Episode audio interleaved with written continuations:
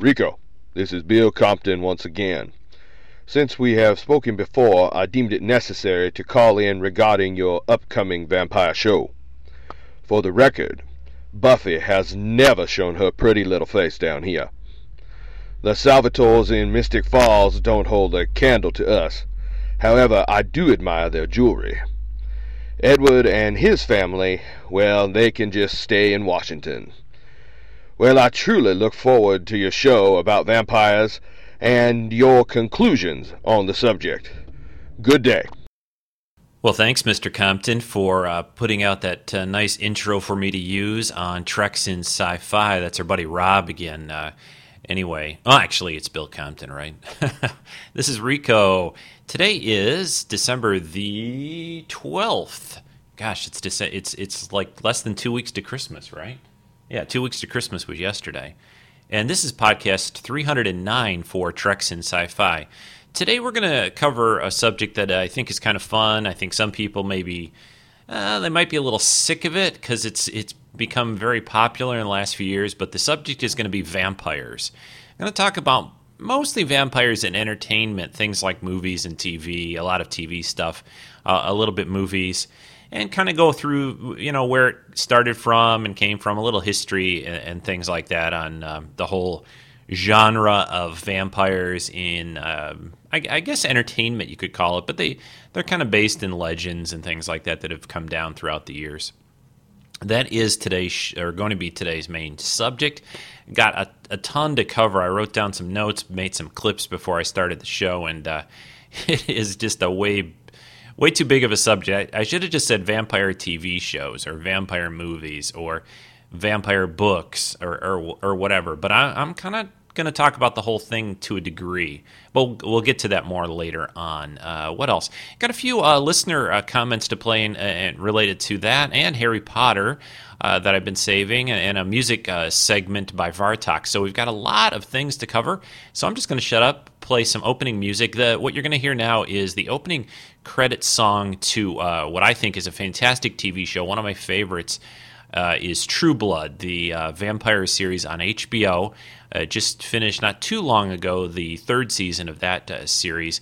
So check it out. Here's the song. Uh, it has a very down south kind of uh, feel to it, and I think it fits the show real well since that's where it's set in Bon Temps, Louisiana. So here we go with True Blood.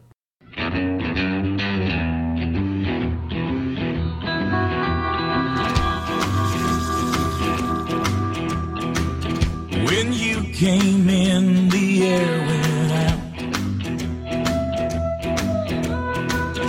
and every shadow filled up with doubt.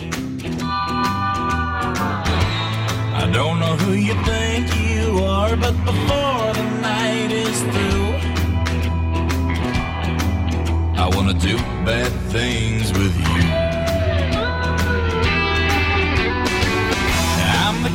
To sit up in his room. Heart sick and eyes filled up with blue. I don't know what you've done to me, but I know this much is true. I wanna do bad things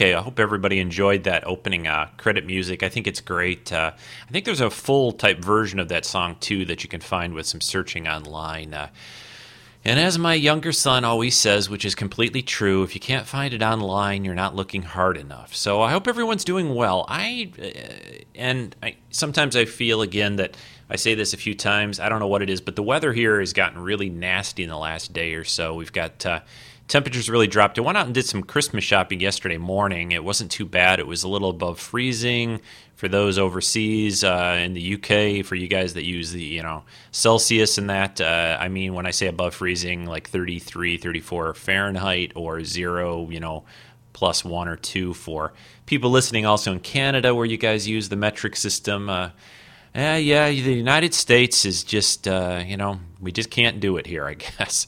I use a lot of metric in, in work. You know, I weigh a lot of things in, you know, pretty much every day I'm weighing things in grams, not pounds or ounces. Uh, so it's, it's just another system. And why am I talking about the metric system? There's always some little weird subject I start the podcast with just to get rolling, and then we get into other things. But I wanted to say the weather's getting a little nasty. I did not sleep real well. We had a lot of wind here last night, and I know a lot of the country is experiencing this kind of winter blast now. The temperatures have really fallen. We're, uh, we're probably 20, 30 degrees less than yesterday. We've got a lot of kind of snow and ice out there, and uh, I'm just happy to be inside and podcasting. I, I just hope nothing happens to the electricity. It kind of blinked, not really completely off, just kind of dimmed once this morning, kind of scared me. I, you know, when any anytime in this part of the country where we get sort of that mix of of rain turning to ice to snow, you always have the potential of having a lot of down power lines and and issues with electricity because when that freezes, it gets caught on the lines and it makes them very heavy, and that causes them to pull down and, and, collapse and all that. But Rockford seems to be pretty good on power. Knock on wood.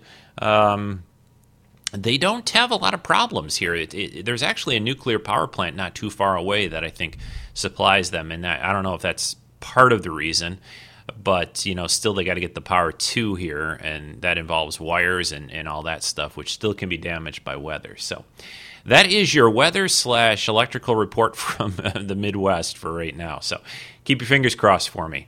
Uh, we've got uh, a lot to cover. I really am not going to cover very much other topics. I, I kind of scanned the Trek headlines. Nothing much going on there. You can always check the main site, uh, treksinsci-fi.com. I try to post uh, big stories there. Also, trekmovie.com is a great source for updated uh, Star Trek news and information. We're getting in that time of the year. You know, it's uh, it, we're getting towards the holidays, so things have sort of quieted down in a lot of fronts. I'm sure once January shows up, uh, we'll have some cool things to talk about. And they got to get that script done, get going on uh, the next Star Trek movie. There was the new Thor trailer that premiered just Friday uh, online, and uh, I know my older son even called me about it. He's really excited about it, and uh, he's uh, he's kind of following in my footsteps in the kind of movies and things that he likes. It seems uh, almost more than my younger son, who seemed to enjoy it uh, more of my stuff earlier. I don't know, whatever, but uh, he's excited by it. I thought it looked pretty good. Uh, it's it's difficult to say at this point. Of course. Um, Hemsworth, I think his name, his first name is is it Chris? Chris Hemsworth is playing Thor. He's relatively unknown, but to us uh, Trek people, he played George Kirk, Kirk's father, James Kirk's father, in the J.J. Abrams uh, movie uh, Star Trek from, uh, you know, what a year and a half ago now. So, uh, so you'll know him from that. But he's definitely bulked up to play Thor, so uh, that looks good. We've had quite a bit of trailer stuff coming out in the last couple of weeks, and we had the Green Lantern trailer. Uh, there's a couple of other things floating around, but uh, you know, lots of cool stuff. Next summer, we're definitely going to have a lot of superhero things to see. We're going to see Thor. Captain America, Green Lantern. Uh, I think that's the main ones uh, from comics. And then, of course, the summer after that, we're going to get Joss Whedon's Avengers movie with all of, uh, you know, Iron Man and Hulk and Thor and Black Widow and Hawkeye and everything in that. So, lots of things going on there. So, um, I think that's all I, the, the, other side stories I wanted to cover. Like I said, I really want to get into the main subject here soon, but in, in, before that, we're going to cover a little bit about Harry Potter. We've got a couple of uh, comments on that. This one first is from Mike in London. He saw the recent, uh, or the fairly recent, uh, Harry Potter film, the, the Deathly Hallows Part 1, and he has some comments to pass on to us. So listen to this. Hey Rico, Mike from London. Um, it's 6 pm Saturday evening, and it's about four hours since I came out of the uh, latest Harry Potter film with my daughter. And I, I thought I'd share just, just a couple of, of thoughts on that. Not often that I've sent stuff in, not to do with the main theme of the day, but happens occasionally. Uh, first thing to say is it staggers me at the sheer number of British actors who will take even the smallest role in these films. There's probably not very many of them, certainly not sort of film actors and so on, not very many of them left. I think who won't have been in at least one of these films by, by the time they get to the end. Uh, it's going to be a who's who of, of, British acting in the last decade, I think, uh, the way some of these go through. Uh, you look at something like John Hurt comes back as Ollivander, and clearly they, they had to use him because he was in the first film, but he's in shot for probably all of three minutes. You've got somebody that caliber doing a role that small. It's really surprising, but then it does lend itself to, to the you know add to the quality of the film, uh, and equally the main cast. Um, you know, to a degree, we've watched them grow as actors from complete novices ten years ago through to where they are now, and testimony to them, really. Uh, the characters come across just as, as good now as, as they do if you go back to The Philosopher's Stone, watch the, the first one of these. Uh, they were children then, they're, they're most certainly not now, but this film is certainly fits in well with the, certainly the, the, later ones. I mean, the earlier two seem to be slightly different in, in style uh, and presentation, but they settled down into a format as they went along, uh, and this one fits well into that uh, and the final comment is, is just really how pleased I am that they've extended the book out to fill two films. I mean, there's a, there's a bit of cynicism around that as to how much money they're going to make out of it, and I agree they're going to make more money.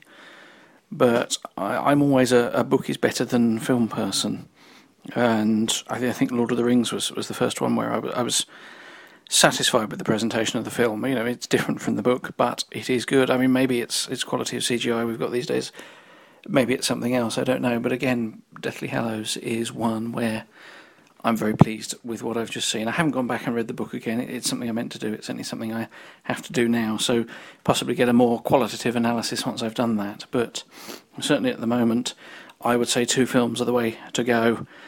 And to a degree, left me yearning for a time machine to go back and, and perhaps push them down that route for some of the earlier films, which they obviously didn't take anyway, when I sort of think about it a bit more, I, my mind tends to wander around these things for days. And I say it's only four hours since I've come out of the cinema, but very, very pleased with what I saw and really looking forward to the next one in July.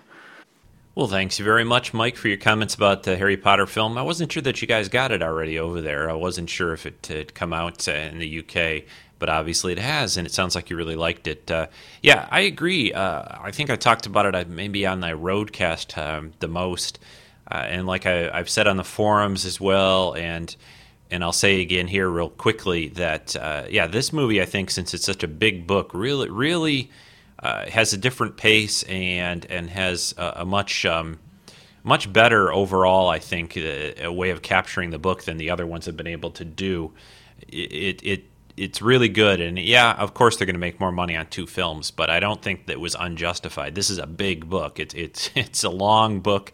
There's a lot to do. It's the last book and a lot to cover. So it's it, it's well deserving of two films in my opinion and they did a great job with the first part. So glad you liked it. And next up we've got a comment from uh, this is from kenny. And this is on a i think it's on a yeah it's on a harry potter type collectible a book i believe. So take it away kenny Hey Rico, this is Kenny from California, and I thought I would send in a collectible review. Well, it's kind of like a collectible review. It's actually a book. Uh, it came out at the end of last month in November, and it's called Harry Potter Film Wizardry. And it's just a really good compilation kind of overview of all the movies that they've done for the Harry Potter series. And it's very well crafted. It's really cool. It's just it's hard to explain, you know, without showing it to you guys, but it's just a really, really cool book. Uh, it's fairly large, and it goes through, there's, uh, sections on each character and all the main characters. There's uh, you know sections on potions. There's sections on the Ministry of Magic. There's sections on Chamber of Secrets. You know all of the big, huge key points during all of the movies. They talk about it in this book, and it's actually from the creators of the movie. So you get like you know behind the scenes info from David Heyman, um, or you know the directors or the actors themselves. Uh, it's just and it's so so well made. It's very cool looking. Inside, there's tons and tons of pictures, like behind the scenes, never before seen pictures. Um, there's stuff that that was made just for this book. You know, there's a whole diagram of Diagon Alley. It's just it's it's pretty incredible. The one really really cool thing that I didn't know about when I purchased this book, I was just buying it because I'm a huge Harry Potter fan, and I knew it talked about the movies, and I do enjoy the movies. But the one awesome thing about this book is that there's inserts like you know attached to pages. They could come out, but they're attached to pages. There's like I'm flipping through it now. Uh, there's actually a Hogwarts envelope, a real one one that I don't know if it was used in the movie, but it's a reproduction of it. But it says Mr. H. Potter, the cupboard underneath the stairs, number four, Privet Drive, Little Whinging, Surrey. And it's an actual, it has a Hogwarts seal and it's sealed. It's pretty awesome.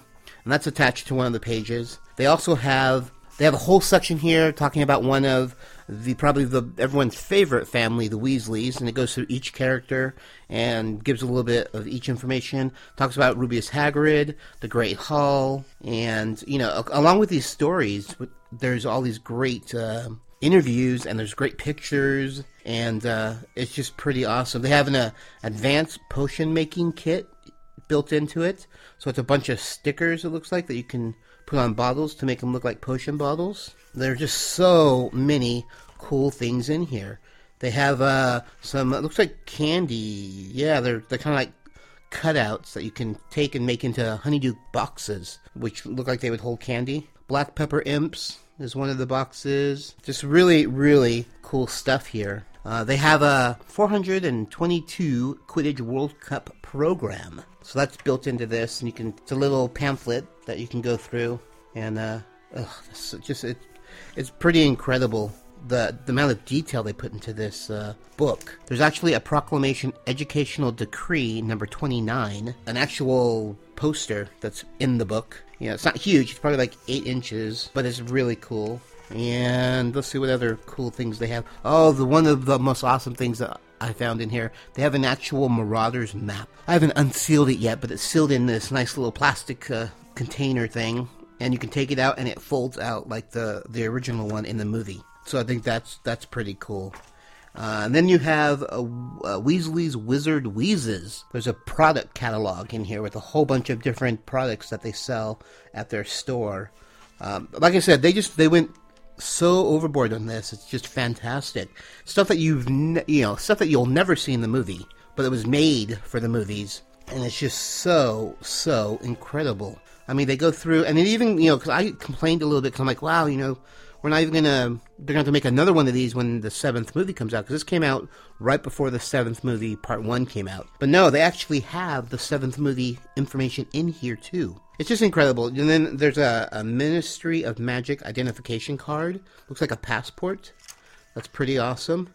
With some uh, Ministry of Magic, Magic stamps in it. That's attached to the book. It's just a, it's an overall incredible, incredible book.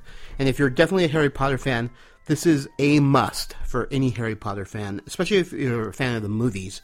But just all the extra little goodies that you get that are that are attached in this book, which I had no idea when I purchased it. Um, and it's not even that expensive. I think I got it for Amazon for like less than twenty five dollars, which is incredible for something like this. I think it retails for forty dollars. So that's a pretty good deal. Definitely check it out. It's called Harry Potter Film Wizardry from the creative team behind the celebrated movie series. And it's it's a pretty incredible book. Go check it out. If you love it, buy it because uh, it's well worth it. I'm so happy I did. And I've only read bits and pieces of it. I haven't had time to sit down and read the whole thing, but I can't wait because uh, I know I'll enjoy it. So uh, that is going to do it for my review of uh, my new Harry Potter collectible. Take care, Rico. Well, thank you again, Kenny, for uh, sending in that comment about that collectible uh, Harry Potter uh, book, uh, Film Wizardry. I just looked that up while you were talking uh, on Amazon. It's uh, it looks fantastic, like you said. I'm amazed. It's a hardcover book, and it's got all those extra little goodies in it, like the Marauders map and everything like that. And it is, like you said, well, right now they're listing it on Amazon for twenty six dollars and thirty nine cents, a list price forty dollars it is unfortunately, uh, I'm sure they'll get more in soon, but they're listing it as temporarily out of stock. So obviously, well, between the holidays and the new Harry Potter film uh, that came out, I'm sure it's really popular. But that's a little unusual. I'm a little surprised, but it's getting amazing reviews here too, like five stars. Everyone just thinks it's a great book, so I'm going to have to pick that up sometime too. So uh, thanks so much for your comments and review of that. Uh, always great to hear. You know, everyone, you know, feel free to send in comments outside of the main topic, and I'll I'll get them in when I can. Last week's podcast ran pretty long, so I saved those two. Uh, one from Mike about Harry Potter and the one from Kenny for this week. So please, any you know, anytime you want to review something, TV show, movie, book, uh, collectible, uh, send them in to treksf at gmail.com. I'm going to take a, a brief break and then we're going to start talking about vampires. Yes, vampires. Hi, this is Rick Moyer, and I've got a brand new CD out to watch the stars with. It's called Stargazer. Take a listen to some of the songs. Three, two, one zero. Launch commit. Liftoff. We have liftoff with Apollo 14. Three minutes past the hour.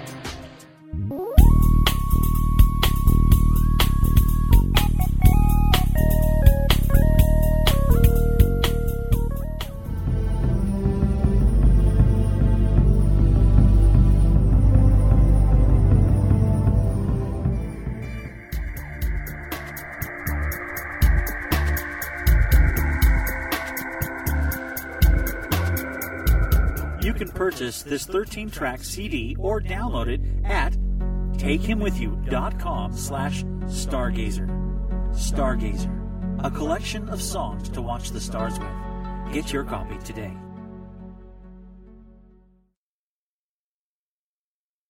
Okay, vampires. Uh, where to begin? Uh, again, the uh, a few kind of early statements here.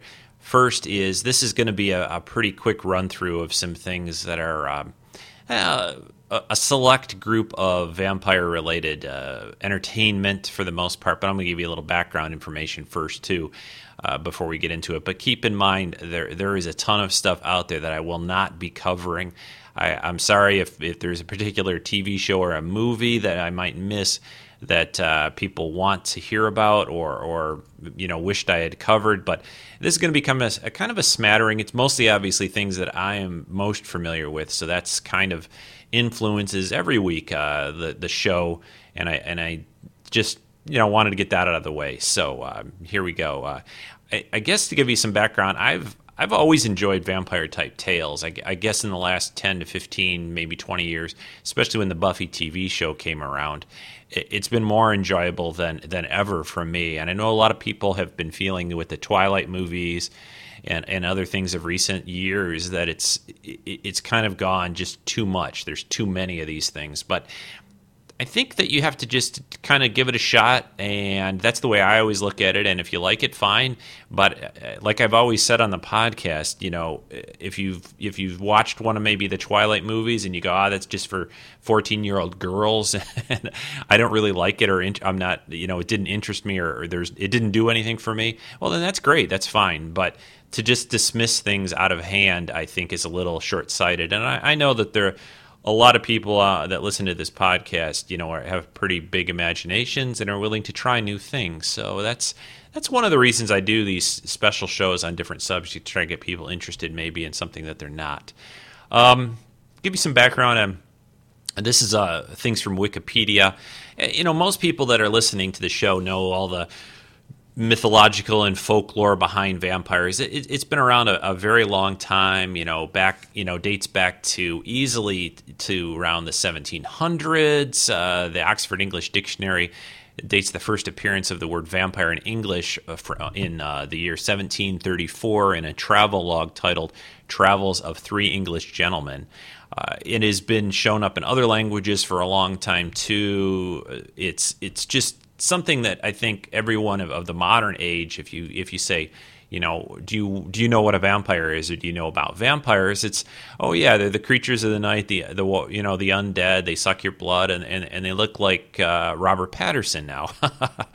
Isn't that what vampires are? So uh, no, not exactly. You know, they started off with, especially in entertainment, uh, very horrific. Is that a word? Horrific? I think I don't know, but nasty. I, I, I, mean, the early early films of vampires. I mean, they had their charm sometimes, But it, you know, in, in, in books and some of the early films, they were not uh, all that attractive like Robert Patterson. I guess he's or Patterson. Pattison is how you say it, right? Not Patterson. But you know, these were these were nasty, you know, evil guys who who just wanted to, you know, in order to live, had to suck blood. Uh, you know the the movie or the movie, excuse me, the book Bram Stoker uh, is 1897 novel Dracula is is probably the you know the quintessential vampire novel, and it is well worth reading if you've not read it. Uh, a lot of the early legends of, of, of Dracula and, and other myths uh, can be you know are in that book you know the typical things. They're they're undead. They've they've been killed in some way, and and they they've come back to life. But in order to stay alive, they have to drink human blood of some type. And there are other related things. You know, Drac or excuse me, not Dracula. Uh, vampires in general are supposed to be stronger than humans. They have uh, in heightened senses, you know, vision, smell, speed, all kinds of things like that.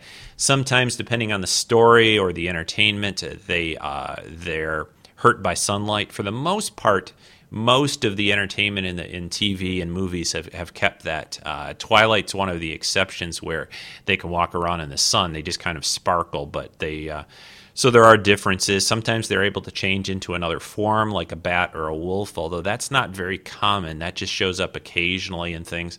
Most modern vampire movies and TV shows have kind of done, done away with the changing into a mist or a bat thing. They, they don't really do that. But they generally have kept the, the ability to kind of mesmerize and, and hypnotize their victims to a degree. That's kind of, for the most part, there in a lot of the stories. And they. Uh, you know they're they're always you know they have their own agenda they can live you know basically forever once they've been changed into a vampire but they have to of course they have this this dreaded you know nasty need to feed on humans some vampires have tried to fight that urge and and remain more on the good side of things will will drink animal blood or or other synthetic forms of blood in order to maintain their life but not prey on humans uh, that has uh, also been a fairly more modern take on it. Uh, but like I said, the early movies were a little bit nastier. I'm going to play a little. Uh, this is probably one of the first movie versions, Nosferatu, uh, from 1922.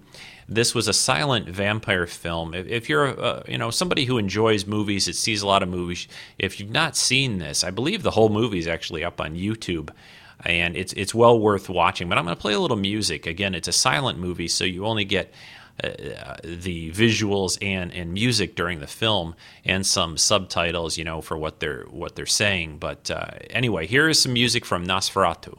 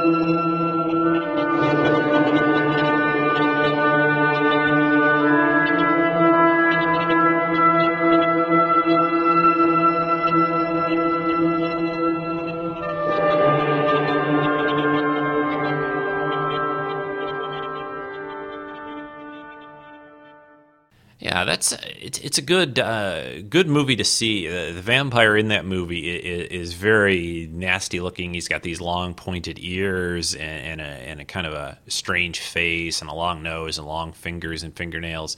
He is certainly not uh, the Twilight-ish type uh, vampires, the pretty vampires we'll call them.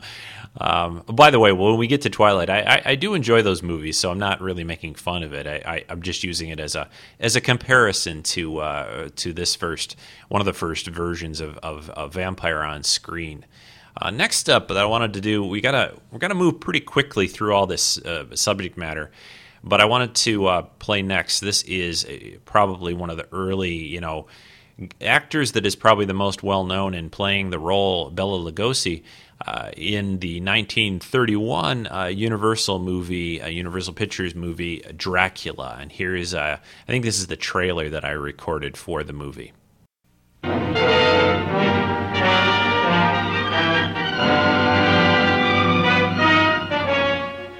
I am Dracula.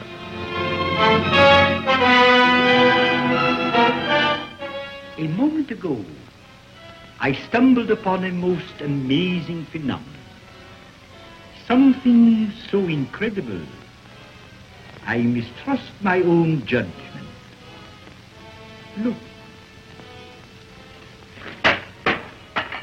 Dracula.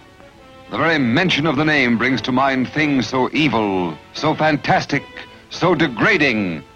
You wonder if it isn't all a dream, a nightmare. rats, rats, Rats. thousands, millions of them. But no, this is no dream. This is Dracula, the original terrifying story of a maniac and a man who lived after death, lived on human blood, took the form of a vampire bat, and lured innocent girls to a fate truly worse than death. Dracula? Oh, what, what's he done to you, dearie? Tell me. He came to me. He opened the vein in his arm, and he made me drink.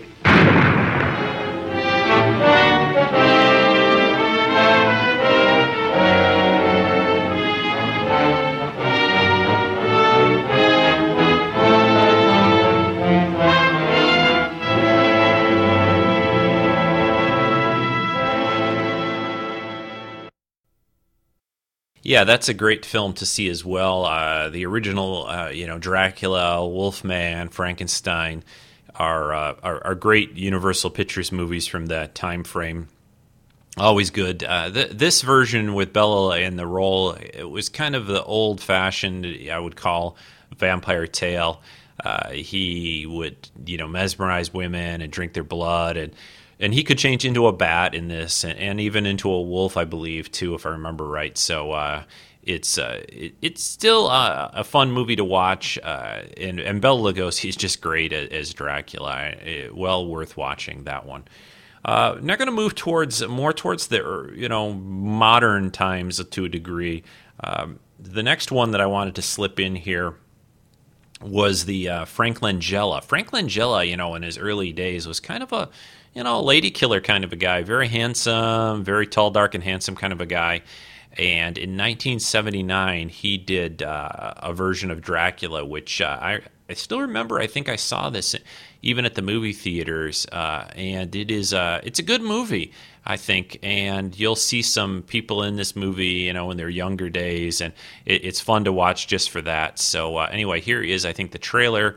Again, most of this stuff I'm going to be playing are trailers and, and, and music and things like that from these things. Uh, but this is Frank Langella as Dracula. He has walked through centuries, untouched by time. He has seen empires rise and fall. He possesses the wisdom of the ages.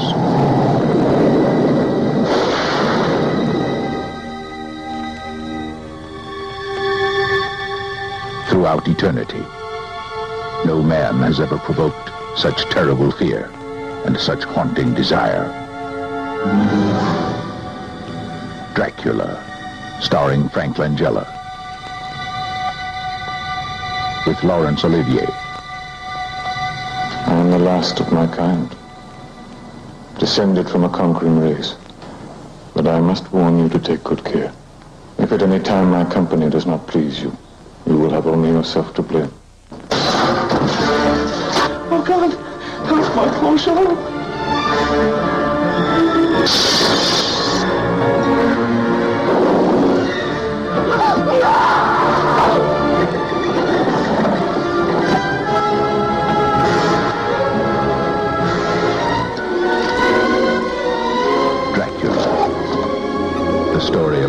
Lover who ever lived, died, and lived again.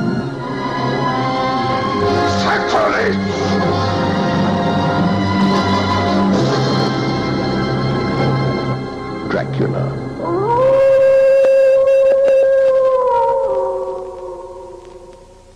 Yeah, so uh, yeah, he's uh, he was good in that. It's a good movie to see. Uh, I think a fun movie, lots of uh, neat stuff in that one, and uh, from 1979, Dracula. The other thing uh, about vampires, I talked a little bit earlier about you know some of the typical powers and abilities that they have. Uh, there are also different things that they're affected by. You know, I mentioned I think sunlight. For the most part, most of them have trouble trouble with sunlight. Will start to uh, basically burn up uh, by the rays of the sun.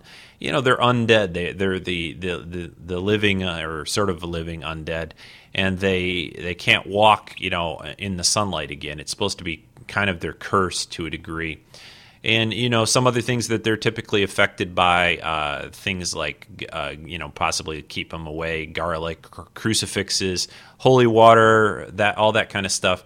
It, it affects them in different ways. Uh, some some you know tv shows movies books sometimes those things affect them sometimes they don't. Uh, it- it's all it all varies a little bit from from you know from each particular version of it.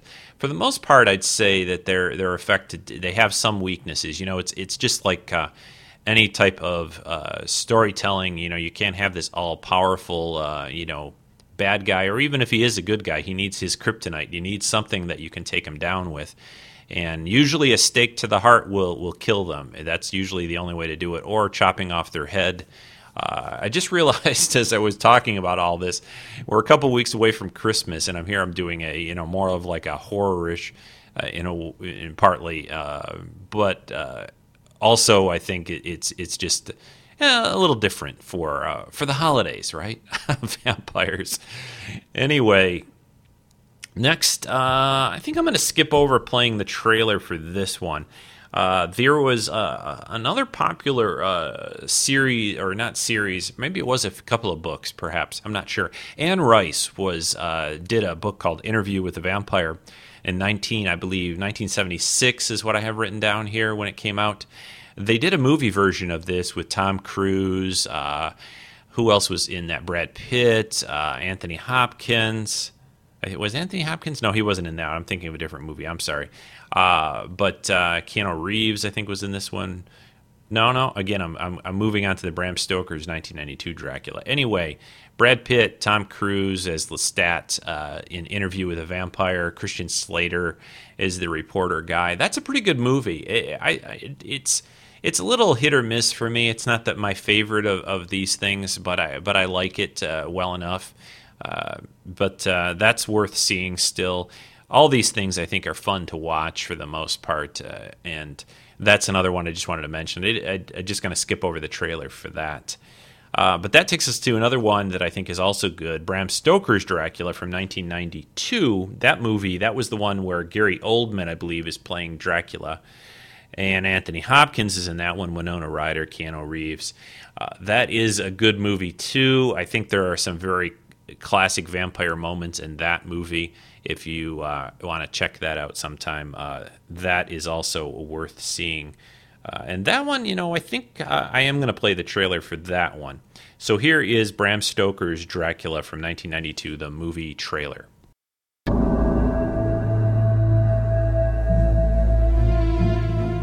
Here occurred the frightening and shocking history of Prince Dracula and the woman he loved. I have crossed oceans of time to find you.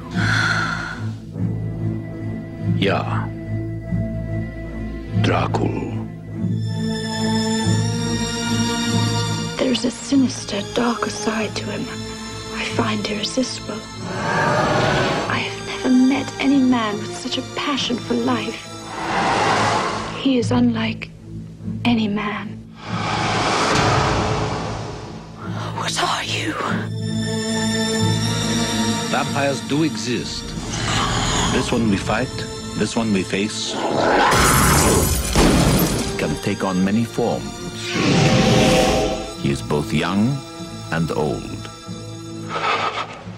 He can appear as mist, as vapor, as the fog, and he can vanish at will. Oh, my love. The power of his evil desire has no end.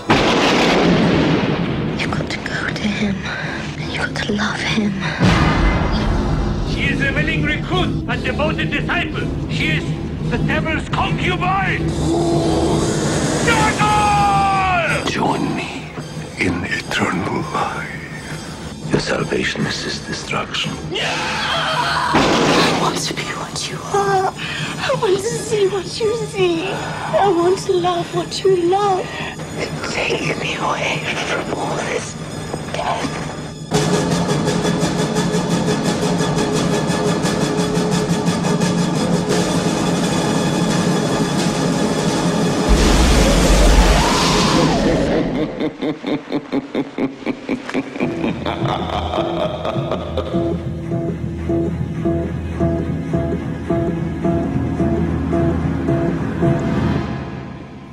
No mistake, he must be stopped.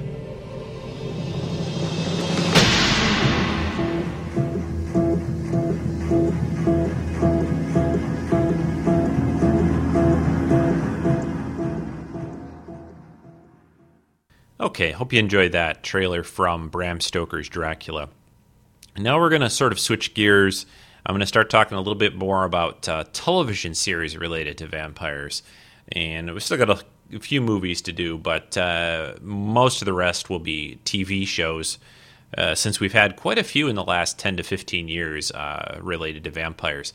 But I'm going to take a, a break here and play for you. Vartok sent in a music segment related to uh, vampires, uh, where he covers, I think, a few different pieces of music from various vampire uh, pieces of entertainment. So I'm going to play that. I'm going to go get some more green tea, and I'll be right back after Vartok's musical entry for the Vampire uh, podcast. Every single night, the same arrangement. I go out and fight the fight. Still, I always feel the strangest estrangement. Nothing here is real, nothing here is right. I've been making shows of trading blows, just hoping no one knows that I've been going through the motions, walking through the. Nothing seems to penetrate my. Hello, everyone. This is Vartok again with another music and sci fi segment. For today's segment, I'm going to talk about some vampire music. I only have five minutes, according to Master Rico. Therefore, I will give you four different styles of vampire related songs in five minutes. You will forgive me for my accent, won't you? You've been listening to perhaps one of the most recognizable vampiric songs from the ever popular Buffy the Vampire episode, Once More with Feeling, which aired in 2002 and became one of the most popular Buffy episodes. This Joss Whedon creation ran six years on the WB from 1997 through 2003. The Buffy series featured between 14 to 30 minutes of music in each episode, with most episodes featuring indie rock music. In Once More, all of the cast members sang their own parts, and it was Joss's first attempt at writing music. And he used different styles from 1950s theme music to rock opera. In this song, you hear Buffy, played by Sarah Gellar, singing about how her life has lost meaning while she's walking in a graveyard. And now for something totally different. See how fast you can remember where this song comes from. I am a vampire, I am a vampire, I am a vampire, I am a vampire, I am a vampire, empire, I am a vampire, I have lost my fangs. I am a vampire, I am a vampire. If you guessed that this song, Vampire, is from the 2007 comedy drama film Juno, which won the 2008 Academy Award for Best Screenplay, you'd be right.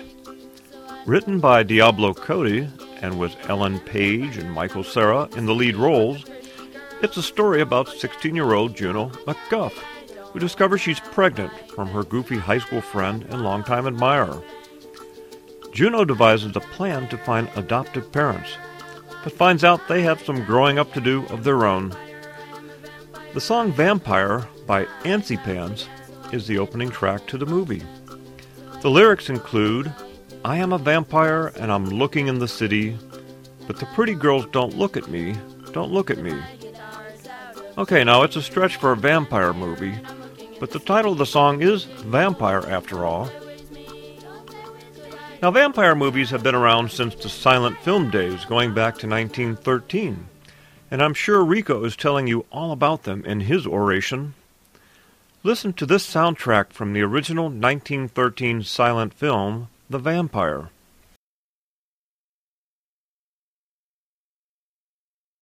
Ha! Got you there! However, what has been interesting is how the genre has varied.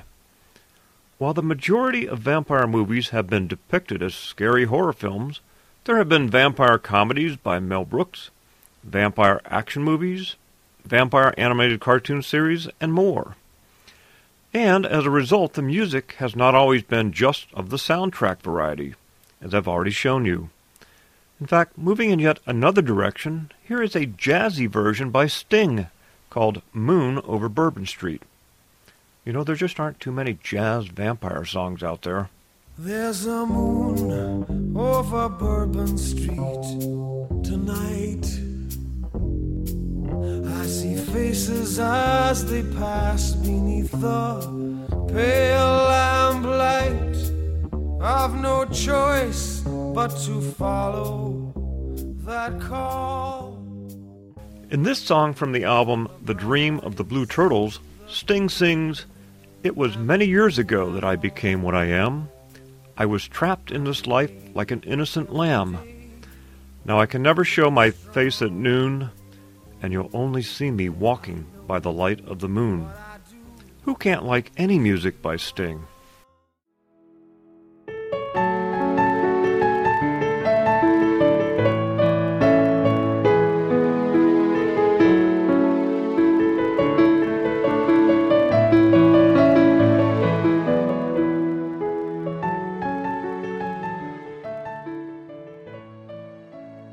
This beautiful song, composed by Carter Burwell for the 2008 film Twilight, is the leitmotif or recurring theme for Isabella Swan, a teenage girl who moves to Forks, Washington, and falls in love with a 104 year old vampire named Edward Cullen, who drinks animal blood rather than human.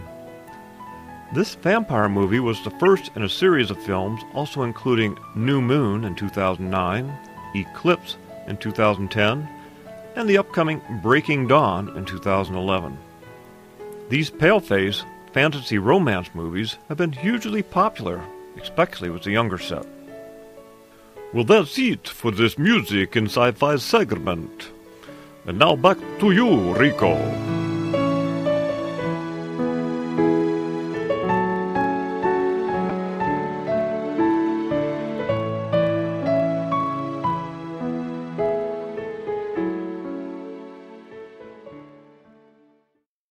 Well, thanks very much, Vartok, for that musical segment. Lots of great stuff there. Yeah, I'm a huge fan of the uh, the Buffy musical episode. I know our friends uh, Jen and Angela just did a recent uh, podcast over at the Anomaly podcast all about that, and uh, it, it's it's great. Which uh, appropriately brings me to uh, talking about the Buffy TV series next. But I did want to mention one thing in the movie area that I was wanting to cover. Uh, since Leslie Nielsen passed away recently, uh, there's a Mel Brooks uh, Dracula spoof movie that he did back in 1995 called Dracula Dead and Loving It, which is a lot of fun.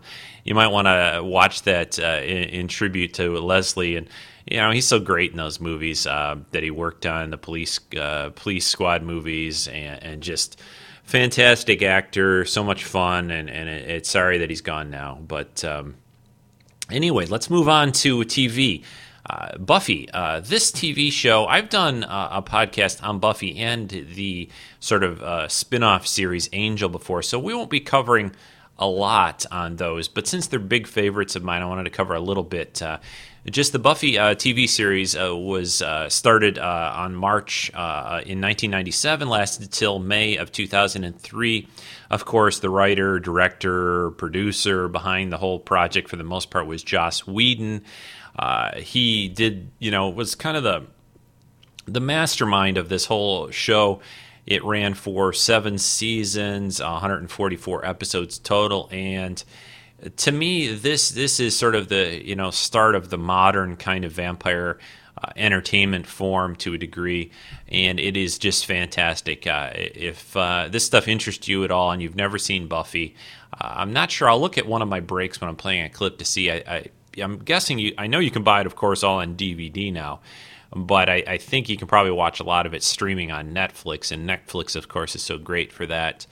Uh, I've been watching some things streaming more lately here in Rockford, uh, so check that out. Uh, but uh, I've got, I believe, I think an, uh, one of um, the opening credit segments. This is to one of the later seasons of Buffy. So here is the credit uh, sequence. I think this is the last season, season seven credit sequence music for Buffy the Vampire Slayer.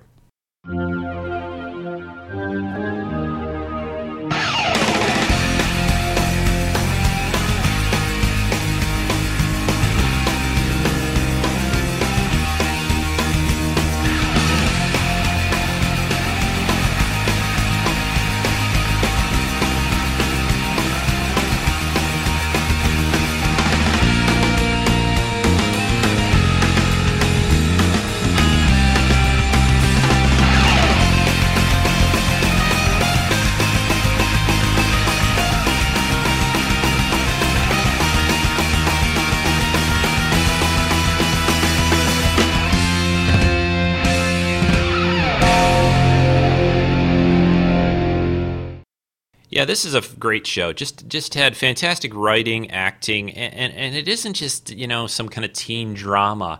You know, there, there's there's stuff that they have to deal with uh, of an otherworldly nature, not just vampires, but all kinds of things throughout the series. And and it is just done so well with Joss's uh, amazing writing. You know, they've they've done so many cool episodes of that series that it just makes me want to sit down and watch the whole thing again instead of you know one a week for for seven years or whatever. But uh, definitely uh, should be high on your list if you've not seen Buffy. Uh, check it out. New on DVD, a bigger, badder brand of Buffy. Who are you? I'm Buffy, the Vampire Slayer, and you are? Buffy the Vampire Slayer Season 3. You're uh, Buffy, right? I'm Faith. The whole third season. We're Slayer's girlfriend, the Chosen Two. Plus a whole lot more. Evil. Big?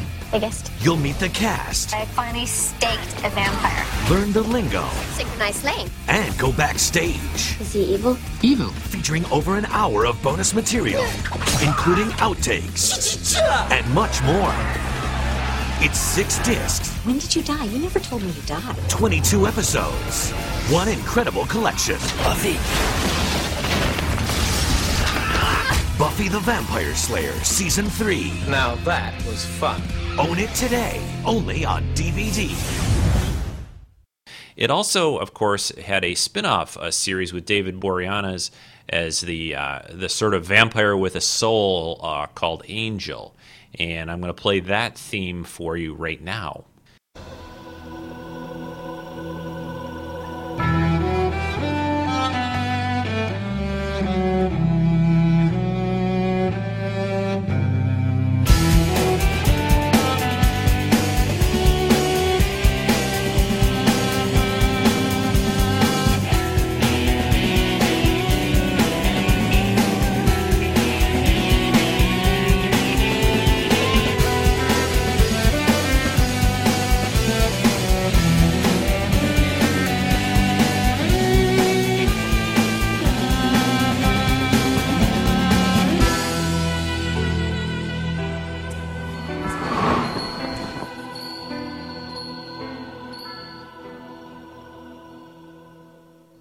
Yeah, Angel, uh, David David uh, Boreanaz' character first appeared in the uh, very first episode of, of, Buffy that aired, and again later on moved off and did his own uh, TV series. And it was kind of they did the they had a little bit of overlapping time when they were both airing at the same uh, same time. Uh, Angel started in October of 1999 and it lasted until May of 2004. So a little longer than than Buffy uh, in terms of it, you know, it lasting a year l- later, but it actually only lasted five seasons because, of course, it started later than Buffy.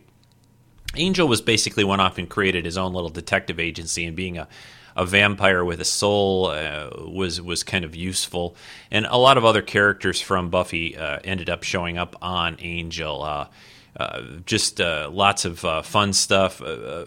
pretty different kind of tone to the show, a little more serious, I'd say, than than Buffy. Although Buffy was plenty serious when the when it was on the air too. Uh, but uh, it's uh, it's a good show, a very very solid, good show, and, and, well worth watching as well. Both of these are, are great. And uh, you know, one thing I was thinking about as I was kind of gathering the clips about this um, podcast about vampires and and what we've seen on movies and TV, you know, traditionally or in the early uh, days of vampire things, you would see usually the damsel or the woman in the story was was swooning over some vampire who would sort of mesmerize her and bite her neck and all that stuff, and sometimes turn her into a vampire too, sometimes just kill her, what whatever. And then you know Buffy really uh, turned things on its head. You know they had this sort of frail like teenager. Looking girl who was a cheerleader and and it's just like and, and she's out killing these tough vampires and I, and I like the fact that Joss just kind of really spun things completely in a different direction. You know, you've had these usual vampires who, again, the girl is always kind of a little bit of the victim. And he changed that up here.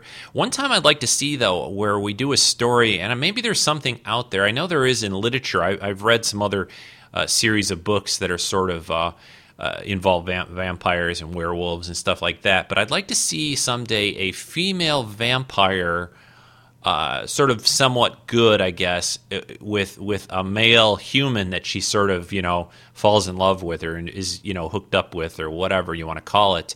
You know the the Twilight stuff, the Buffy stuff. It, you know, uh, generally the guys are the vampires for the most part, and and the girls are the humans, whether they're strong like Buffy and can take them on, or whatever. Uh, we've just not seen that too much, where you see like a, a female vampire being being kind of the head lead kind of person or character, and then you have the guys. Uh, it sort of um, you know follows her around, kind of in love with her or something, perhaps. It, not at least in movies and TV, it hasn't really been done that much. Oh, you know what? I I, I just goofed up though on that. There's a series of movies that I just it just popped into my head that I didn't have really on my list to cover that they they do sort of do that. Although I guess you could argue that that she gets involved not with a human, more like a werewolf guy. But it, the Underworld series, of course, she's a vampire, and she's also kind of this you know struggles with that part of her personality the underworld ones uh, and then she gets involved with a guy but he turns in he's a werewolf. So that's that's not doesn't really qualify i guess. But those are great movies too. I, I love the first film. The, the, the next couple were not as good to me you know as the first. I, I, the the third one i think the more recent one w- was the was the better of the sequels i think if i'm remembering them. I've only seen them maybe once maybe twice on, on one of them i think. But uh, yeah, so um, but anyway, I'd like to see more of a more of sort of a you know vampire woman like I don't know detective or something or cop or whatever, and she hooks up with some human uh, that's uh, a guy instead. Maybe you know who knows. Hey, I want to slip a, a, comment. I got a couple of comments to play related to vampires and things from our listeners. I, have got uh, one from a uh, Rob this is I, I, figure i'm going to intersperse these throughout the show to make it a little more interesting. So this is rob who's been doing some of that voice work the bill compton stuff and other things he's done. Thanks again for that rob. But here's his comments about vampires and then i'll continue on with uh, a few other tv shows and a little bit into the movies more. Hello rico. This is bill compton from bon temps louisiana. No actually this is rob from oregon. And uh, I just wanted to send in a little comment about the vampire show. I uh, was never really into vampires. All I ever knew about them was uh, Bela Lugosi and then the Lost Boys. But uh, my my daughter got into the Twilight books and got into Twilight, so I I went and saw them with her, and wasn't really my idea of a good vampire story. It was you know, too much teeny bopper love, but uh, as the movies went on, and especially this last one, Eclipse, I, I, I really loved Eclipse. I loved the battle scenes and that kind of stuff. but then our neighbor, she got us hooked on True Blood. Now, True Blood was a little more like I think of a vampire movie. I love their switchblade uh, fangs. Uh, I think they're really cool. Uh, it's a little more adult themed, you know, so it's a little better um, for what I think of. But uh, some of the latest things about uh, Sookie, um, they're uh, little little out there for me, but um, for the most part, I really dig it. Um, but my daughter also got into the Vampire Diaries, and I've been watching that with her too. And uh, I must, must say, I, I kind of enjoy it. A lot of teenage crap in that too, but it's still it's enjoyable. Um, Damon is very entertaining as a vampire. Uh, I just I enjoy his character quite a bit. Um, we are so into the Twilight stuff at my house that one day we uh, did a little scouting and found locations to where they filmed Twilight uh, around my area, around the Portland uh, and southern Washington area. And uh, we've seen the Cullen House, the school, Bella's house, uh, what was filmed as Port Angeles, uh, the spot where uh, Edward sparkled, the cafe, and even where the prom took place. And um, my daughter got pictures and video of all that stuff. But that's nothing new to us because we uh, had also, when we were in Astoria a while back, we found all the locations from the movie The Goonies and even Kindergarten Cop. So that's kind of a fun thing that we do as, as a family and stuff. So, anyway, I'm anxious to hear this uh, vampire story and uh, see how you uh, do the podcast and uh, hear your thoughts on all this. And uh, have a great day and uh, look forward to it. By the way, the Clone Wars is getting too political. I want lightsabers and clones and fighting. Okay, see you later. Well, thanks very much, Rob. Again, thanks so much for doing the voices, and it was great to hear uh, from you in person or in, in your real voice and uh, about uh, your take on, on all this vampire stuff and Twilight and seeing where they do some of the these movies. Yeah, I'm going to get to talking about Twilight here shortly, but uh, I, I, would love to be able to see some of that stuff. It looks like beautiful country too. I, the uh, the sort of the northwest part of the United States, the Pacific Northwest, Oregon, and Washington are, are is one of the uh, limited areas of the country that I have not either gone through or seen very much of. I've been out east, down south, uh, out west, but uh, that is a part of the country that I need to visit sometime. Lynn, actually, my wife, uh, lived in Oregon for a few years, uh, way back. I think she was maybe around, you know, growing up, early pre high school, I think, or so. For a few years, they lived there, and they lived. They actually lived in this area, in the in the Chicago area, for a few years too, before they ended up in Michigan. Uh, so. Um, but just as a little side note. Uh, let's move on with uh, some of this TV stuff related to vampires I was covering, and uh, it's just such a big subject. But I wanted to f- get in a th- maybe let's see, I got about three or four other shows, I think three, and then a movie. Talk a little bit about the Twilight movies. Next up is this one's not maybe as well known. Uh, I'm going to play uh, one of I think this is a trailer for the series. Uh, this is a show called uh, a series called Blood Ties, which is just from I think it started in 2007 or so. It only lasted I think a couple of seasons, uh, but it was pretty good. I, I have not seen it all. I've watched about a hand, about five or six episodes. I still want to watch the rest of them, so I'm not an expert on this. But basically, it follows a police uh, woman, a police detective who becomes involved with a vampire, and she learns about uh, what he can do pretty quickly and and also then they they kind of you know have a little bit of a romantic relationship like a lot of these modern day uh, vampire tales usually involve romance and uh, and you know to some level so anyway here is uh, some of blood ties serve me you will live Mondays. There's something here. It's pain and fear and hate. Marked by evil and destined to fight against it. With a vampire by her side, Vicki Nelson solves the cases. Define all hell breaks loose. No one else can. Pure evil unleashed on Earth.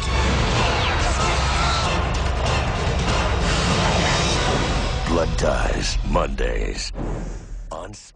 Yeah, that, uh, again, that show was. Um, it was based on some books, blood books from Tanya Huff uh, it was created by Peter Mohan, and it first showed in 2007.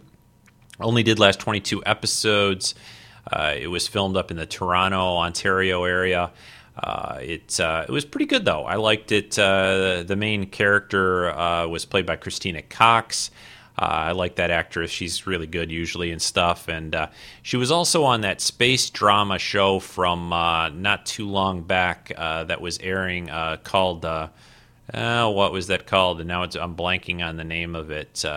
Defying Gravity. Yes, she was Jen on that show. So she's also on Blood Ties. So if you liked her on Defying Gravity, uh, check out Blood Ties. And I believe it's all on DVD too now.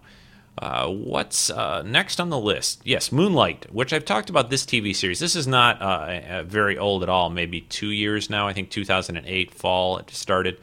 This uh, starred Alex O'Loughlin as uh, Mick St. John. He was a detective, and it also involved a romance with a reporter uh, Beth, and th- this is probably you know one of the more pretty intensely romantic, uh, although they all tend to be these days. But this one is is pretty intense, a little more adult again. But I, I like this show a lot. I think this show had a lot of potential, and it got you know chopped off at the knees and only lasted a season. She again learns he's a vampire fairly early, uh, but here is a little bit of Moonlight. I think this is one of the early uh, promo trailers for the series. Ouch. So we're talking vampires?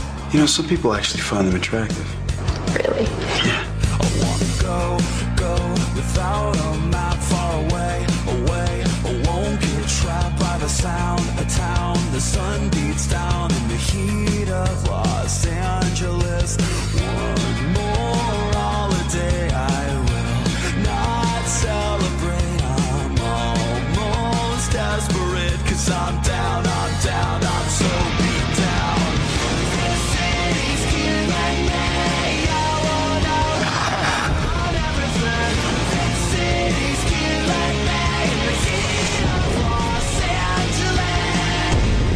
On the hunt with you is kind of fun. Yeah, it's a giant thrill ride that never ends. Love that won't hit back, want sex, sex without a catch, want a face to trust, to feel, to lust in the heat of Los Angeles. You saved me. Didn't exactly take Superman.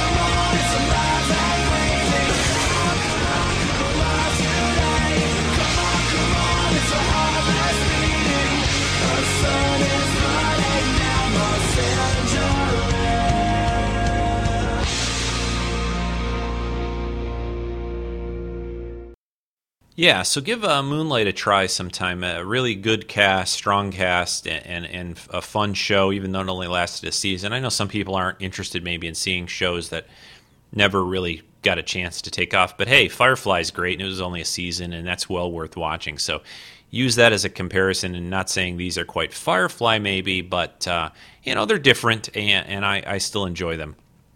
Next, I think I want to slip in a comment here now.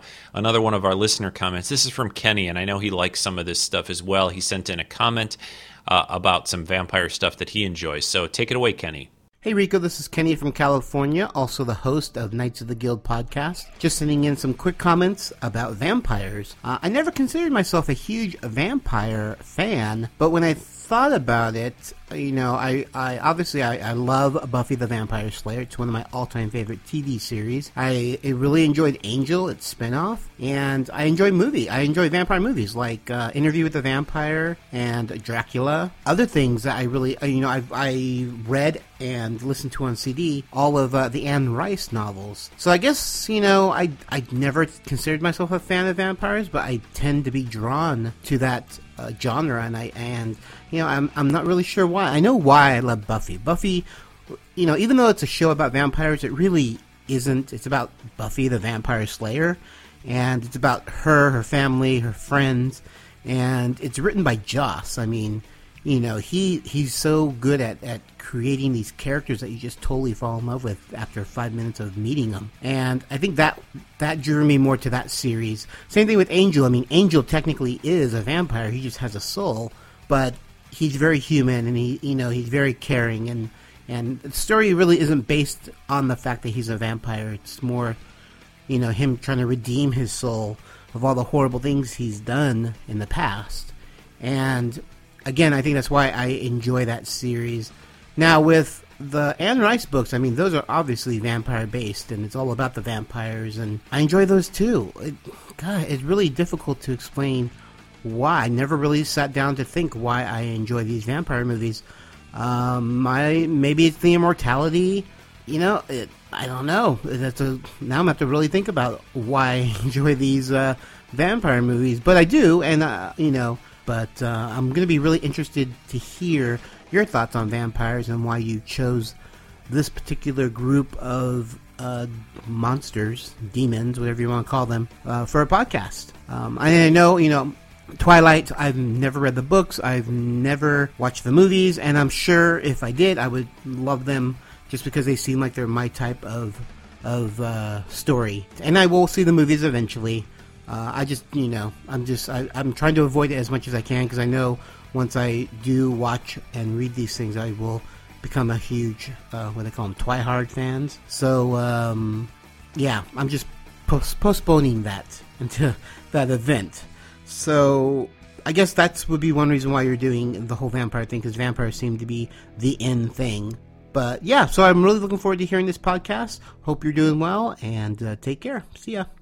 Well, thanks very much, Kenny, for your comments uh, about uh, vampires and what you like about them. I knew you were a big Buffy fan, and I'm, I'm so glad you were able to send in some comments for the show today for this podcast. Kenny's also been going through a lot of old podcasts lately, catching up on things from weeks gone by and months, and it's uh, it's great to kind of uh, rethink about those shows that I've done and and that. But uh, yeah, Kenny, it's a good question about you know what you know what you're trying to say. What what do you like so much? And I guess I haven't said that too much yet. So now is a good time. I'm glad you brought it up. Uh, a couple of things I think that make this stuff really appealing to me. I, uh, probably the biggest one is, especially the more recent and more modern uh, takes on these things.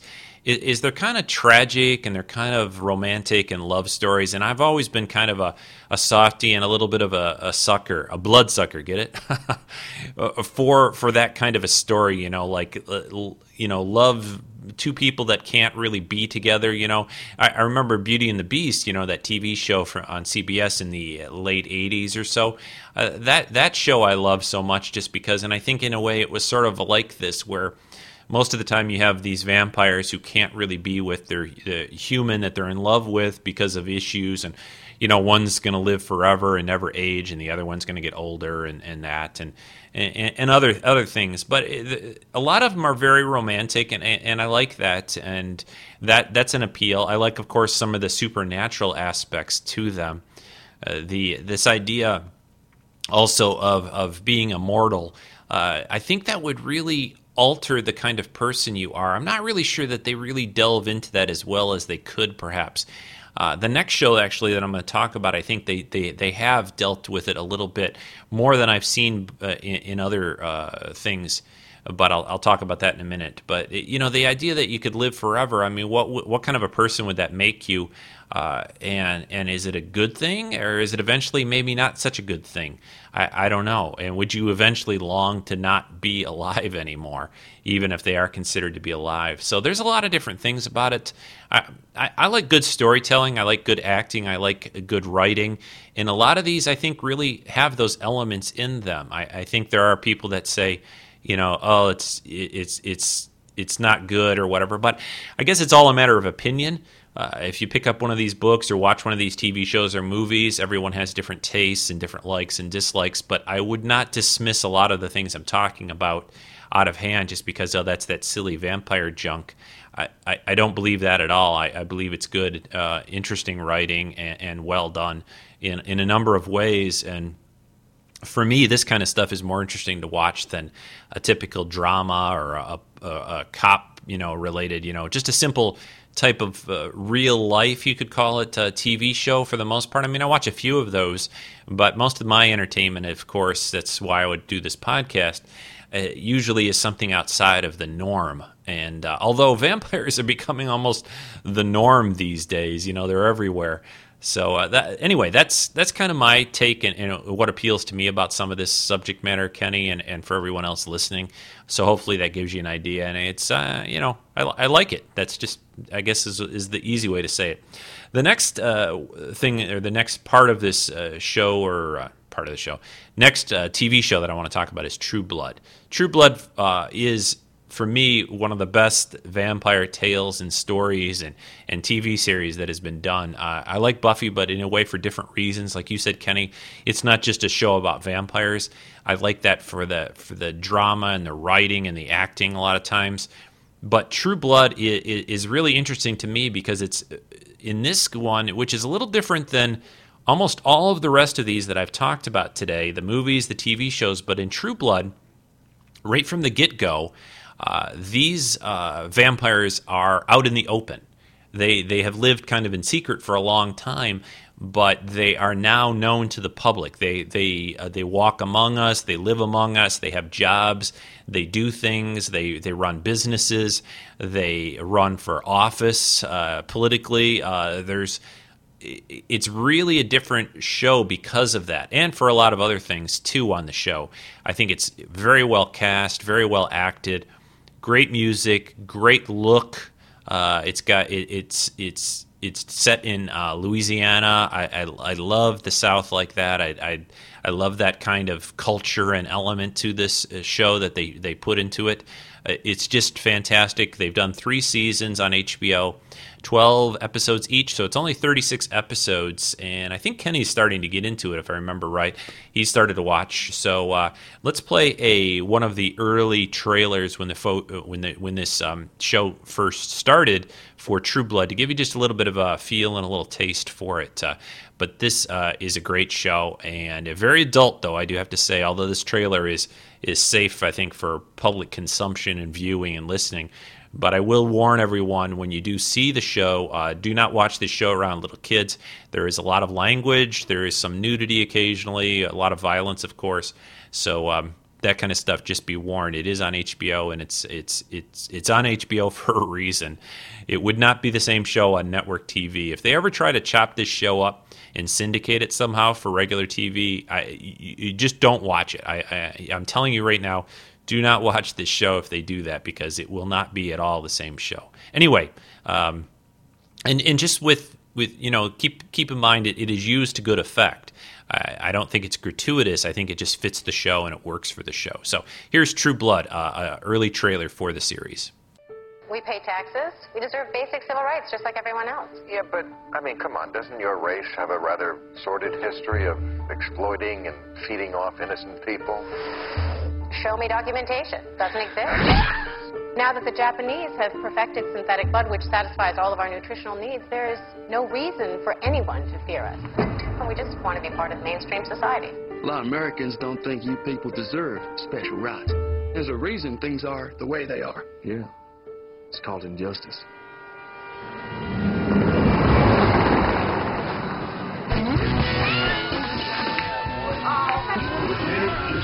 Have just one beer tonight, Jesus. One beer, that's Easy. I feel like I'm trapped in some hillbilly's Oxycontin nightmare. Man, I cannot wait to get the hell out of this podunk town. Well, make sure you do, and before it's too late, because every year you wait, you just get more and more stuck here. Believe me, I know. She know what I was thinking? That's weird. I'll get y'all some ketchup.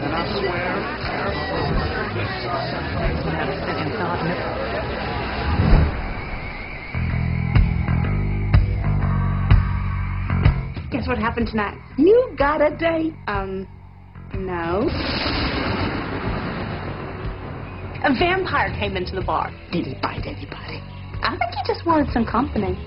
You know how many people are having sex with vampires these days? You would be surprised people you know. Well, not. Scary. Sometimes those people disappear. A murder in Bone We're too small a town to be losing girls one after the other like this. Well, why are you surprised? Now that we got ourselves a vampire. You seriously think one man could do all this? He's not a man. We have to moderate our behavior now that we are out in the open. Apparently, there's a vampire bar in Shreveport. Fangtasia. Fangtasia? Are you setting up a date with a vampire? What do you have, a death wish? You look like vampire bait. So are you saying you think I look nice? All anyone's thinking about here is sex, sex, sex. One needn't be telepathic to pick up on that. I'll be fine. The fact that you think you'll be fine only proves just how not fine you're going to be. Vampires think about one thing, and one thing only drinking your blood. I think we need to stop seeing each other.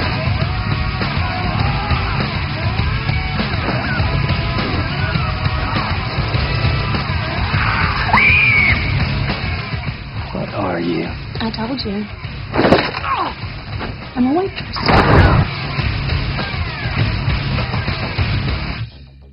Yeah, that's just a it's just a great show. Anna Paquin is in it. Stephen Moyer.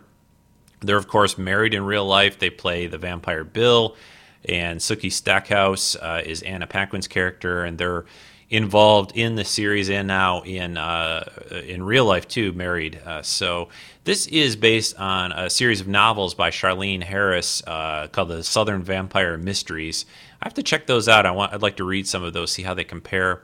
I've actually started reading recently um, the first Terry Goodkind book, The Wizard's First Rule, which was the uh, book that they based the uh, Legend of the Seeker on.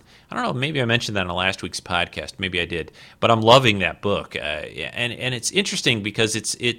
There's a lot that's very similar to the Legend of the Seeker show. So I'd like to give these True Blood books, uh, the, what they were based off of uh, a little bit of a check, you know, check these out sometime too.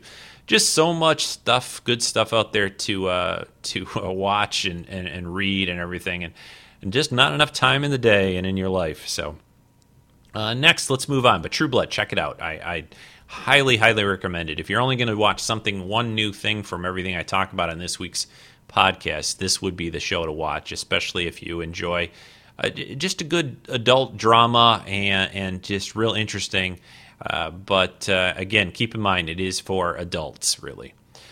Next, uh, we'll do one other TV show. This is a fairly recent one. It's in its second season right now. I, I think uh, uh, we've talked a little bit about it. Rob, I know, mentioned it. Is um, the Vampire Diaries? This is on the CW network. Uh, it is airing currently in the states, at least on Thursday nights.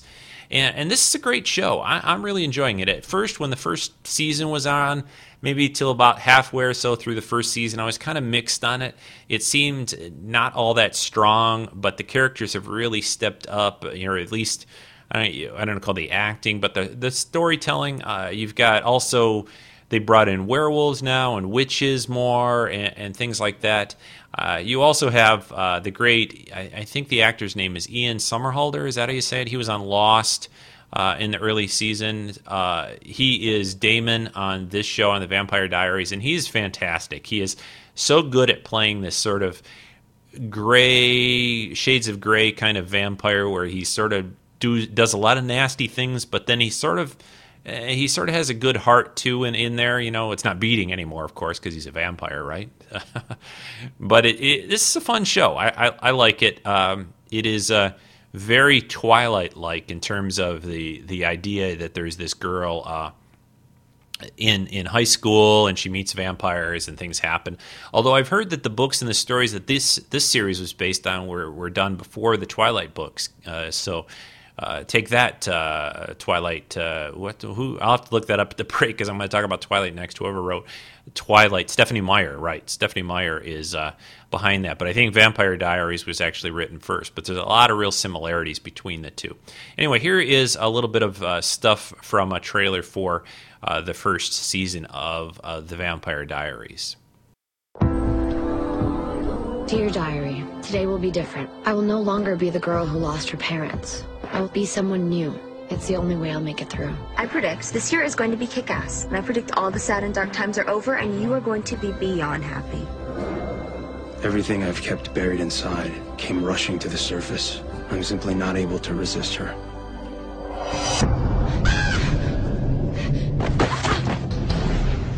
You okay? I'm Elena. I'm Stefan. I know. Did you hurt yourself? Did you hurt yourself? Oh, wow, Jill, look at that. That is not pretty. Are you okay? Really, it's nothing.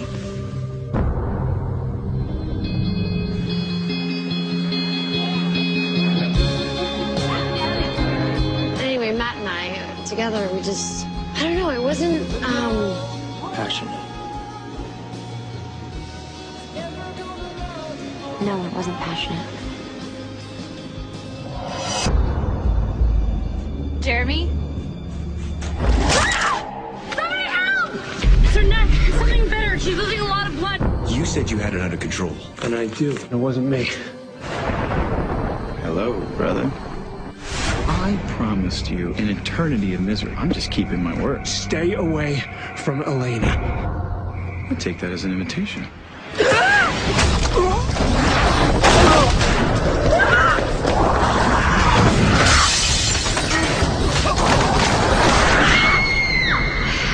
feeling that it's just the beginning.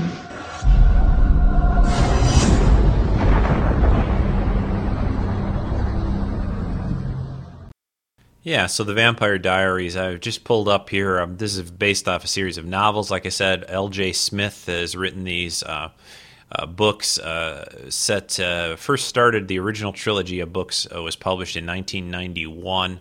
Uh, she wrote a trilogy then, and then eventually wrote a fourth volume, and she's writing another trilogy now called The Vampire Diaries: uh, The Return. The Return, which I think is out already.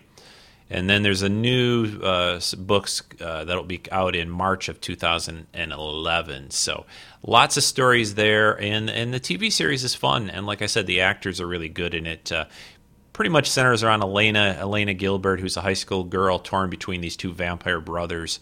And uh, again, it, it sounds like it's maybe just targeted at a 14 year old teenage girl, but I, I still find it fun and kind of uh, interesting to watch. So. And next, and not uh, you know, you know, saving it till the very end, but mostly trying to move mm, this podcast, like I do a lot of times when I do these big shows, is try to move them sort of chronologically to a degree. Although some things overlap, so you really can't go completely that way. Uh, next, though, is the Twilight, um, the movies.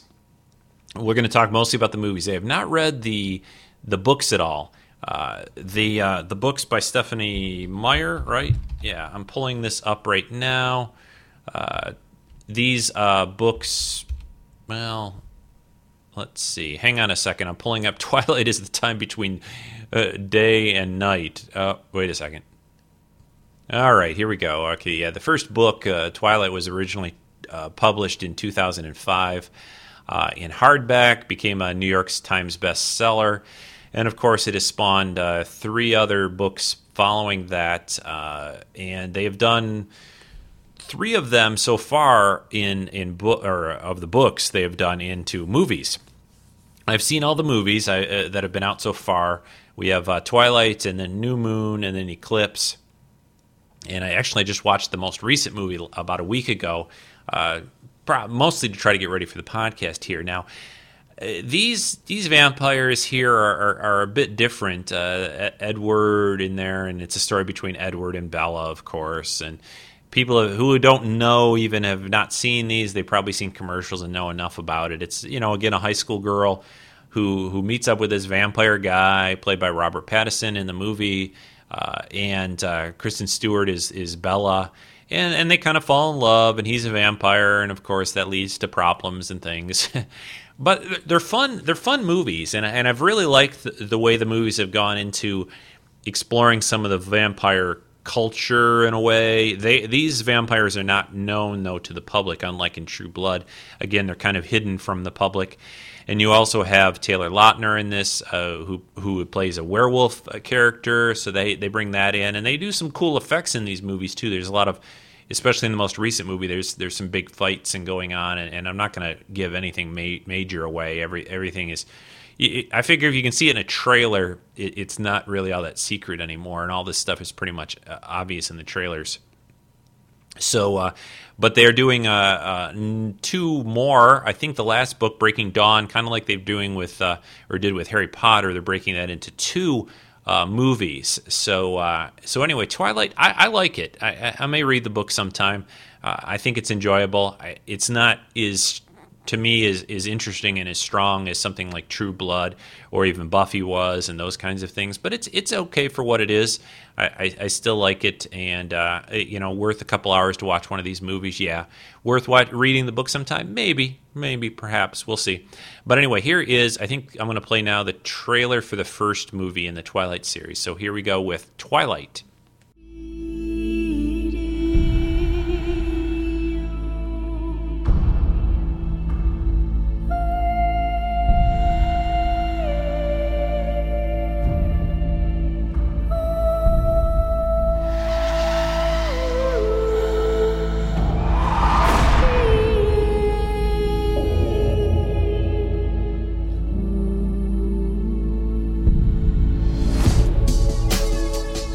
Impossibly fast and strong. You gotta give me some answers. I'd rather hear your theories. I have considered radioactive spiders and kryptonite. It's all superhero stuff, right? What if I'm not the hero? What if I'm the bad guy? You know what you are? Your skin is pale white and ice cold. You don't go out into the sunlight. Say it out loud. Say it. Vampire. Are you afraid? No. This isn't real. This kind of stuff just doesn't exist. Does in my world. I just want to try one thing. I Don't know how long I've waited for you. What is going on? Security guard at the mill got killed by some kind of animal. An animal. My family, we're different from others of our kind. You brought a snack. What, now he's coming after me? The hunt is his obsession. He's never gonna stop. I'd rather die than to stay away from you. He's got unparalleled senses, absolutely lethal. I'll do whatever it takes to make you safe again.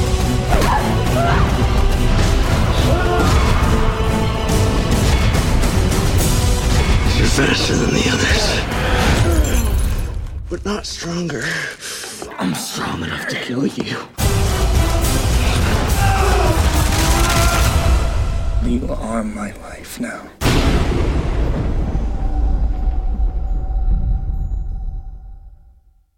Yeah, and uh, I, I, like I said, Twilight's a lot of fun. I, I, I really, really do enjoy the way they film these these movies and, and the setting and the mountains and the forest that they use. It, it looks very uh, well. They, they, you know, they're not just doing this on the streets of L.A. or whatever.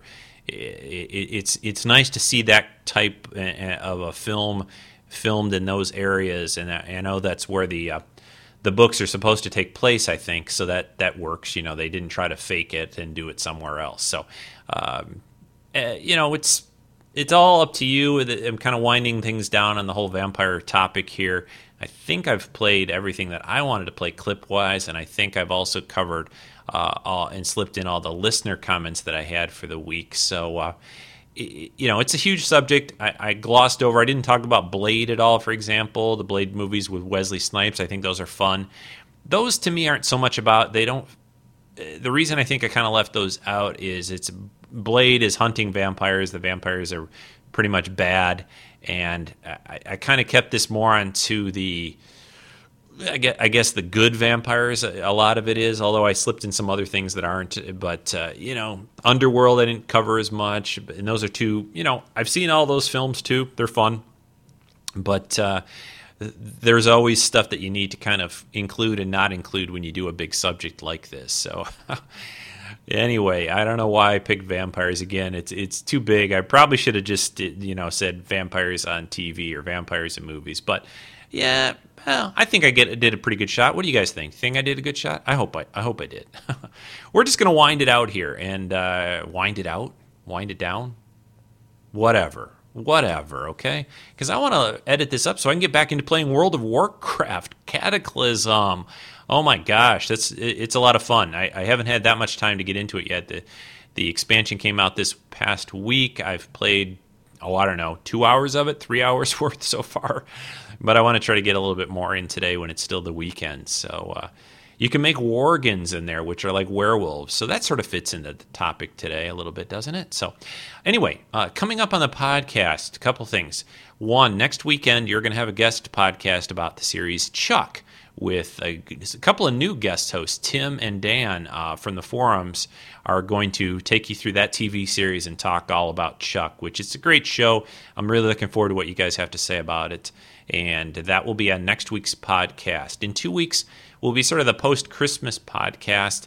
Uh, I wanted to warn people that is December, what is it, the 26th. I have some plans, uh, family plans, kind of on that day. Well, not kind of. I do have family plans that day with my family back in Michigan. So we may be pushing that podcast to like the 27th, but I think you guys will be okay with that and forgive me considering it is the Christmas holiday. But I will do something that weekend. It's going to be kind of a casual show. I, it may even be a video cast depending on what what I can pull together. So. Uh, and and you can always check the schedule. I always try to keep the schedule updated on the main website and on the forums. So join the forums, donate to the podcast, all that good stuff over at treksinsci-fi.com. You can learn about it. Send in suggestions. I'm always looking for. You know, we're starting 2011 in a couple of weeks. So if you guys have suggestions for upcoming podcasts particular Trek episodes or other subjects I may not have covered yet, uh, please send those in. TrekSF at gmail.com. As a little teaser along those lines, I have a new idea to do. Uh, a, a, a, podcast once in a while, maybe once every couple of months, about uh, picking out a particular year, say, for example, 1983, and kind of doing a look back at the year in sci fi and fantasy for that year, like in, in books, movies, television, mostly probably movies and TV, maybe a little bit about books. You know, just kind of what's going on. You know, picking out a few different years from the past and, and kind of doing a nostalgia show, uh, sort of. Uh, so that'll be coming up in 2011. Anyway, I'm going to take us out uh, of this uh, podcast this week with the changing completely from the whole vampire, blood sucking, undead uh, type of show to uh, Christmas. And we're going to play another one of uh, uh, Rick Moyer's Trekmas songs that you can find over at his website. Just go over to Christ Rocks. I think they're all up there now, christrocks.com. Uh, and then just, he's got links there, so you'll find it. Anyway, here is one of Rick's songs. And everyone, I won't talk to you again because we're having a guest show next week and I will be doing just a show right after Christmas. So everyone have a happy holiday. I hope you have a great time. Be with friends, family, your you know loved ones, whoever, your vampires. you know, have a good time, everyone. Have a great holiday, and I will be talking to you again just after Christmas. And I, I hope everyone uh, stays healthy, warm, and well during the holidays. It gets a little crazy, you know. Try to just take it easy, enjoy the little things, you know. Make some cookies with somebody, or or you know, take take a friend out to lunch or whatever. You know, do stuff like that. That's the kind of stuff that this. Uh, I think we get a little worked up and oh, I got to run over here and buy the latest, you know, dolly for whoever and buy this toy for that and do that for this. But you know, just sit back and enjoy being. Uh, with people that you care about. Uh, oh, I'm going to get all misty now, but I know that's the biggest thing I'm looking forward to is being at home for like about 10 whole days back in Michigan with my family. So, everyone, I, hope you enjoyed this podcast this week. I know it was a, a lot to cover. I feel like I was racing through it, but uh, it was fun. I always have fun doing it. So, take care, everybody. And uh, thanks, Rick, for this song. Here's some Merry Trick. Oh, I need tea and I need to stop. Merry Trekmas, everyone.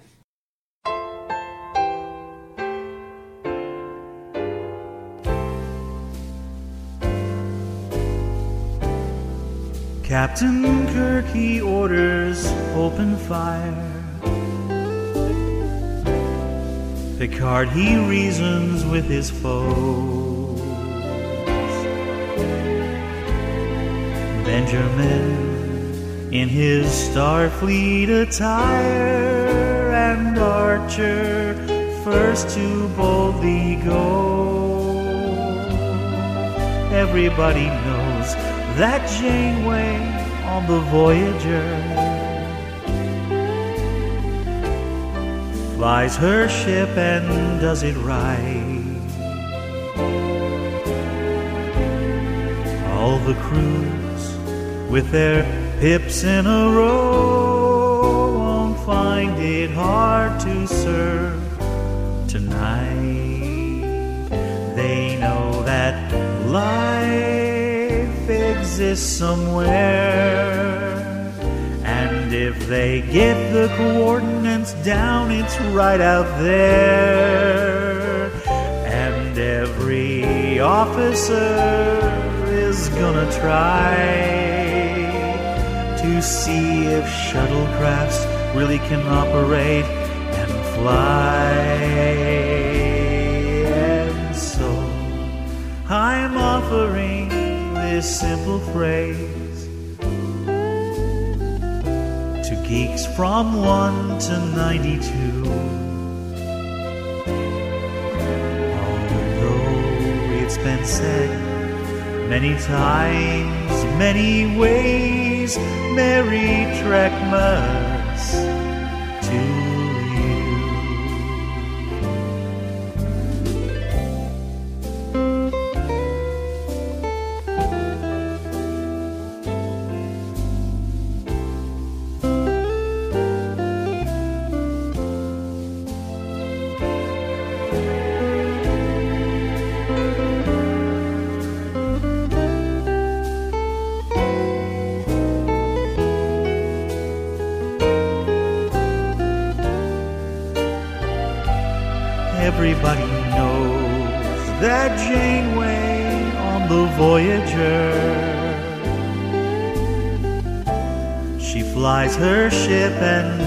right. And all the crews with their pips in a row won't find it hard to serve tonight. They know that life exists somewhere. Coordinates down, it's right out there. And every officer is gonna try to see if shuttlecrafts really can operate and fly. And so I'm offering this simple phrase geeks from 1 to 92. Although it's been said many times, many ways, Merry Trekmas to